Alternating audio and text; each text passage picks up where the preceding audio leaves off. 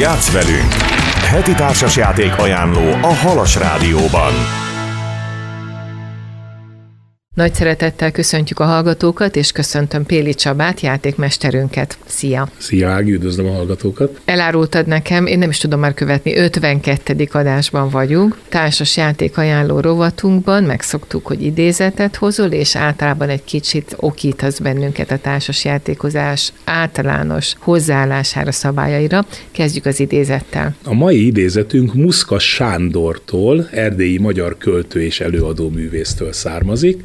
Ő mondta azt, hogy az irodalom, de egyáltalán a művészetek élvezete és gyakorlása mindig is az úgynevezett idézőjeles arisztokrácia kiváltsága volt.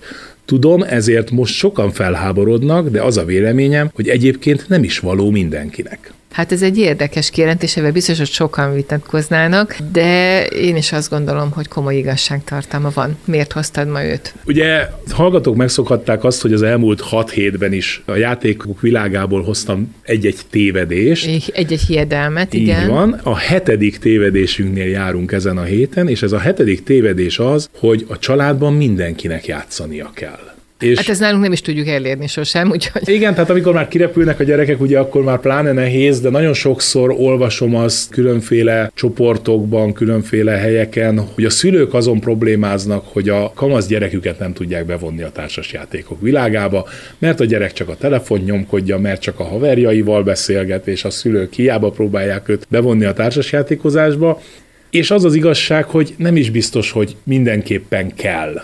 Tehát pontosan azért hoztam ezt az idézetet, hogy nekem ez a része tetszett meg ebben nagyon, hogy nem is biztos, hogy mindenkinek való. Tehát én is tudnék mondani olyan embert az ismerőseim közül, akivel leültem társasjátékozni, és pontosan tudom azt, hogy jó, ő társasjátékozott, játszott velünk, de igazából éreztük rajta azt, hogy neki ez nem komfortos. Nem érezte igazán jól magát.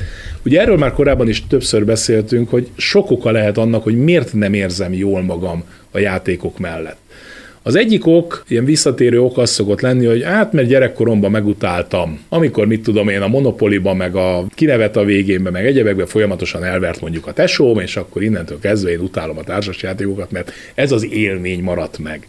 Van olyan ismerősöm, aki mondta, hogy ő például gyerekkorában, ha a testvérével akart játszani, akkor le kellett ülni a rizikóval játszani, amit ő borzasztóan utált, de a testvére viszont nem volt hajlandó mással játszani, tehát kénytelen volt rizikózni, és ha ne adj Isten valamikor ő nyert, akkor aztán a testvérének még egy ilyen kis örjöngési rohama is jött, és repült a tábla, és repültek szanaszét a bábuk, de ugyanígy neki is volt olyan, amikor elöntötte az agyát a, a lila köd, és azt mondta, hogy elege volt ebből a játékból a 142. rossz dobás után. Tehát vannak azok, akiknek ez úgy marad meg, hogy ez egy rossz élmény, és nem akarok asztal mellé ülni. Hozzáteszem, hogy ez az ismerősöm, aki a rizikós történetet mesélte, ő azóta is imád társas játékozni, tehát ő azért ráérzett arra, hogy ez egy jó dolog, csak nem a bátyjával. A másik, ugye, ami szintén probléma szokott lenni, hogy sokszor van bennünk az a, hát talán magunk felé is, meg a külvilág felé is az a megfelelési kényszer, hogy én egy felnőtt vagyok, okos vagyok, nekem nyernem kell, nekem ezt tudnom kell és kínosan érzem magam, ha egy olyan helyzetbe kerülök, hogy valamit nem tudok, vagy esetleg nem tudom irányítani a dolgokat, tehát nem tudom azt mondani, hogy ebben én jó Profi vagyok, vagyok, és akkor én csinálom, és úgy működik minden, ahogy én szeretném, és akkor ott vannak az olyan játékok, ugye, amiket én sokszor említettem, hogy nem nagyon szeretek, amik abszolút szerencse alapúak, tehát ahol viszont tényleg semmilyen ráhatásunk nincs sokszor arra, hogy mi történik körülöttünk, és azt a gyeplőt bedobni, és azt a kontrollt elengedni, hogy én most tényleg semmit nem tudok irányítani, csak egyszerűen üljek és élvezem azt, hogy dobáljuk a kockákat, én azt gondolom, hogy vannak azok a pillanatok, amikor akár egy kockapóker is borzasztó jó Igen. szórakozás tud lenni, mert amikor éppen, nem akarunk gondolkodni. Így van, tehát vannak ezek a játékok, de ez miatt vannak sokan, akik azt mondják, hogy ők egyáltalán nem akarnak leülni társasjátékozni, és én azt gondolom, hogy nem is feltétlenül kell mindenkit meggyőzni arról, hogy társas játékozzon. Igaz, hogy van az a mondás, hogy mindenki szeret játszani, csak van, aki még nem találta meg a kedvenc játékát, de nem biztos, hogy minden áron nekünk kell lenni annak a személynek, aki a családban mindenkinek megtalálja, hogy mivel akar játszani, Tehát bízzuk rá egy kicsit azt a társainkra, hogy ők tényleg akarnak-e játszani, mert én azt gondolom, hogy annál rosszabb élmény nincs, amikor úgy ülünk az asztalnál, hogy látom azt, hogy én nagyon élvezem a játékot, de közben a másik három ember az asztalnál, meg ez a mikor lesz már vége, és nézegeti igen. a telefonját, és, igen, és igen. jó, hagyjuk nyerni, hadd örüljön, de, de haladjunk már, és csináljunk valami mást, amit értelmesnek gondolunk. Így van. Van, akinek ez nem szórakoztató, így ezt el kell, el fogadni. kell fogadni. Így van maximálisan megértem. Az jutott eszembe, amit mondtál, és ezt én is tapasztalom, hogy a felnőttek egy része ugye az élethelyzete folytán nagyrészt olyan szituációkban van, amit már tud, amiben ügyes, amiben komfortos, mert hogy már legalább tíz éve, nem tudom, süti a kenyeret, és abban Igen. nagyon tök ügyes, de hogy pont ez az élvezet benne, hogy ha merünk belelépni olyan szituációkba, amikben még egyáltalán nem vagyunk ügyesek, és nevethetünk magunkon, és nagyon izgalmas kaland, kaland, egészen új dolgot csinálni, hogyha elmerjük engedni ezt a gyeplőt, hogy Így nekünk van. nem kell mindig mindenben tök jónak lenni. Kenyérsütésben tök jó vagyok, ebben még nagyon béna vagyok, és pont ezt élvezem, hogy amíg eljutok oda, hogy jobb leszek, mint ahogy kezdtem. Igen, csak ez valahol egy személyiségfejlődési lépcsőfok ez is, amikor el tudok jutni odáig, hogy én tudok nevetni azon, hogy valami nekem nem jött össze. Így van, így van. Mondjuk én nagyon rá vagyok hangolódva a hibára, ugye pedagógusok vagyunk mind a ketten, és mindig el szoktam mondani, hogy a hiba a barátunk. A hibákon keresztül jutunk el mindig a tudásig, úgyhogy ne riadjunk meg tőle. Én sokszor emlegettem már én is, hogy a sakkozók szokták azt mondani, hogy abból tud tanulni, ha olyan ellenfél ellen játszik, akitől kikap. Ez így van. Mert ha mindig csak én nyerek, akkor semmit nem fogok tanulni. Igen. Jöjjön egy kis zene, Péli Csaba játékmesterünkkel folytatjuk a társasjáték ajánlókat, most jönnek a játékok konkrétan. Játsz velünk! Heti társasjáték ajánló a Halas Rádióban. Folytatjuk mai ajánló rovatunkat Péli Csaba társas játék gurunkkal. Halljuk a játékokat konkrétan. No, a mai négy játékunk, ugye most már nyolcadik hete megyünk ABC sorrendben a játékokon. A nyolcadik négyesünknél a D és az E betűnél járunk. A D betűsökből kettőt hoztam, az egyiket úgy hívják, hogy Don. Hát ugye, ha valaki ismeri a filmtörténet egyik nagy klasszikusát, akkor nagyon gyorsan be fog ugrani, hogy mi lehet ez a Don, ugye Don Corleone, mint ismert karakter. A doboz borítóján is egy hasonló, nem konkrétan Don Corleone van a doboz borítóján, de egy 20-as években lévő maffiózó vezér van a borítón, egy pici kis dobozban kártyákkal különféle területeken próbálunk, New York különböző kerületeiben próbálunk befolyást szerezni. Egy nagyon érdekes játék, ugyanis licitálunk a különböző kerületekre, körönként először egy, a következő körben kettő, a következő körben három kerületre licitálhatunk egyszerre, majd a negyedik körben megint egy, az ötödik körben megint kettő, és így tovább, amíg el nem fogy az egész pakli és gyűjtögetjük a lapokat, és ami nagyon érdekes benne, hogy egyrészt ugye a licitnél én mennyire verem föl az árat, vagy mennyire merek belemenni a licitálásba, ugye ez a klasszikus licit kérdése, hogy mi van akkor, hogyha a többiek már nem fognak fölém licitálni, és én igazából csak megpróbáltam fölverni az árat, és közben a nyakamon marad igen valami olyan, amit nem is biztos, hogy meg akartam szerezni. Viszont a játéknak a nagyon-nagyon érdekes megoldása az, hogy a kerületek azok nullától kilencig vannak számozva. És ezeket a kártyákat gyűjtögetjük magunk előtt. És ha én például elvittem az egyes és a kettes kerületből egy-egy kártyát, onnantól kezdve a licitáláskor én egyesre és kettesre végződő licitet nem tehetek. Tehát ha én vagyok a kezdő játékos, és nálam az egyes meg a kettes kártyában ott van, akkor a legkisebb licit, amit tehetek, az a három. És innen kell indulnom. És nagyon érdekes az, amikor figyelünk a többiekre, hogy kinél milyen lapok vannak, milyen licitet nem tehet, és direkt azért mondjuk egyel többet licitálok, mint amennyi egyébként a sima lépcső lenne, tehát ha én például öttel licitálhatnék, de a másik játékosnál látom, hogy ott van egy hetes, akkor nem az ötöt fogom licitnek tenni, hanem a hatot, hogy neki ne lehessen hatot licitálni, hanem hetet kelljen, viszont a hetet a lapja miatt nem teheti meg. Ezért gyakorlatilag azzal, hogy én egyel többet licitáltam, neki kettővel fölé kell menni annak, amit egyébként licitálhatott volna. Tehát egy picit sakkozhatok azzal, hogy így van, hogy minél több pénzt kelljen kiadnia. A játék másik nagyon érdekes megoldás, amit nem nagyon tudunk hova tenni, de mindig nagyon jót mosolygunk rajta, hogy gyakorlatilag ilyen póker zsetonszerűségek a pénzeink, és mindegyik narancssárga. Tehát gyakorlatilag úgy néz ki az egész játék, mint egy felszeretelt répával játszanánk. Hmm. Ilyen sárga répa, narancs sárga minden korong, de egy nagyon jó pofa játék, és nagyon szórakoztató, és viszonylag gyorsan lepörög, mert gyakorlatilag a 31 néhány lap az néhány kör alatt el is fogy, és a végén ugye számolgatjuk, hogy ki mennyire szerzett nagyobb befolyásokat a kerületekben. Következő játékunk a Dragon Master, ami két játékosos, és ami ebben először engem megfogott, az az, hogy egy nagyon érdekes felütése van a játéknak, ugyanis a legtöbbször, ez egy kétszemélyes játék, ugye legtöbbször a kétszemélyes játékhoz leülünk az asztalhoz, akkor egymással szemben ülünk le.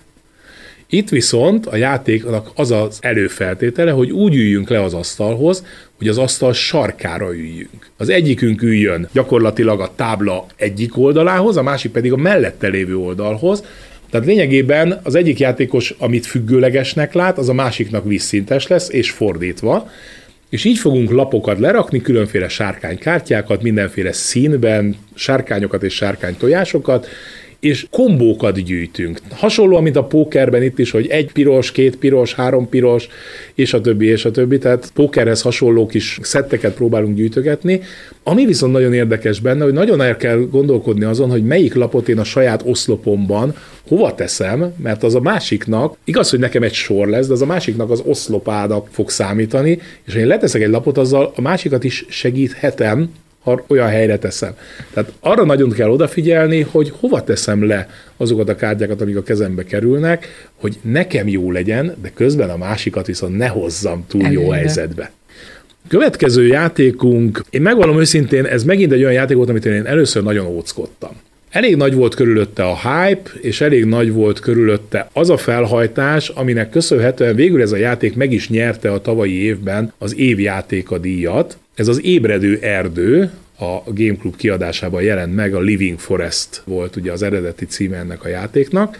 Az ébredő erdőben különféle erdőben élő állat szellemeket gyűjtünk, egy pakli építős játékról beszélünk, a klasszikus pakli építésnek a megoldásaival, tehát vásárolunk új kártyákat, azok bekerülnek a paklinkba, és utána ezeket fogjuk tudni használni. Viszont az egészet vegyítették mechanizmusban, Például a Kuruzslok Quedlinburgban című játékban volt ez, ugye, hogy addig húzgálom a különféle összetevőket a kis üstömbe, amíg esetleg föl nem robbannak a csattanó maszlagok. Itt ugyanerről szól a történet, itt addig húzhatok kártyákat, és gyakorlatilag akár az egész paklimat felhúzhatom, ha sikerül úgy összeállítani a, a lapokat, és úgy vásárolni új lapokat, amíg három éjszakai lap ki nem jön elém.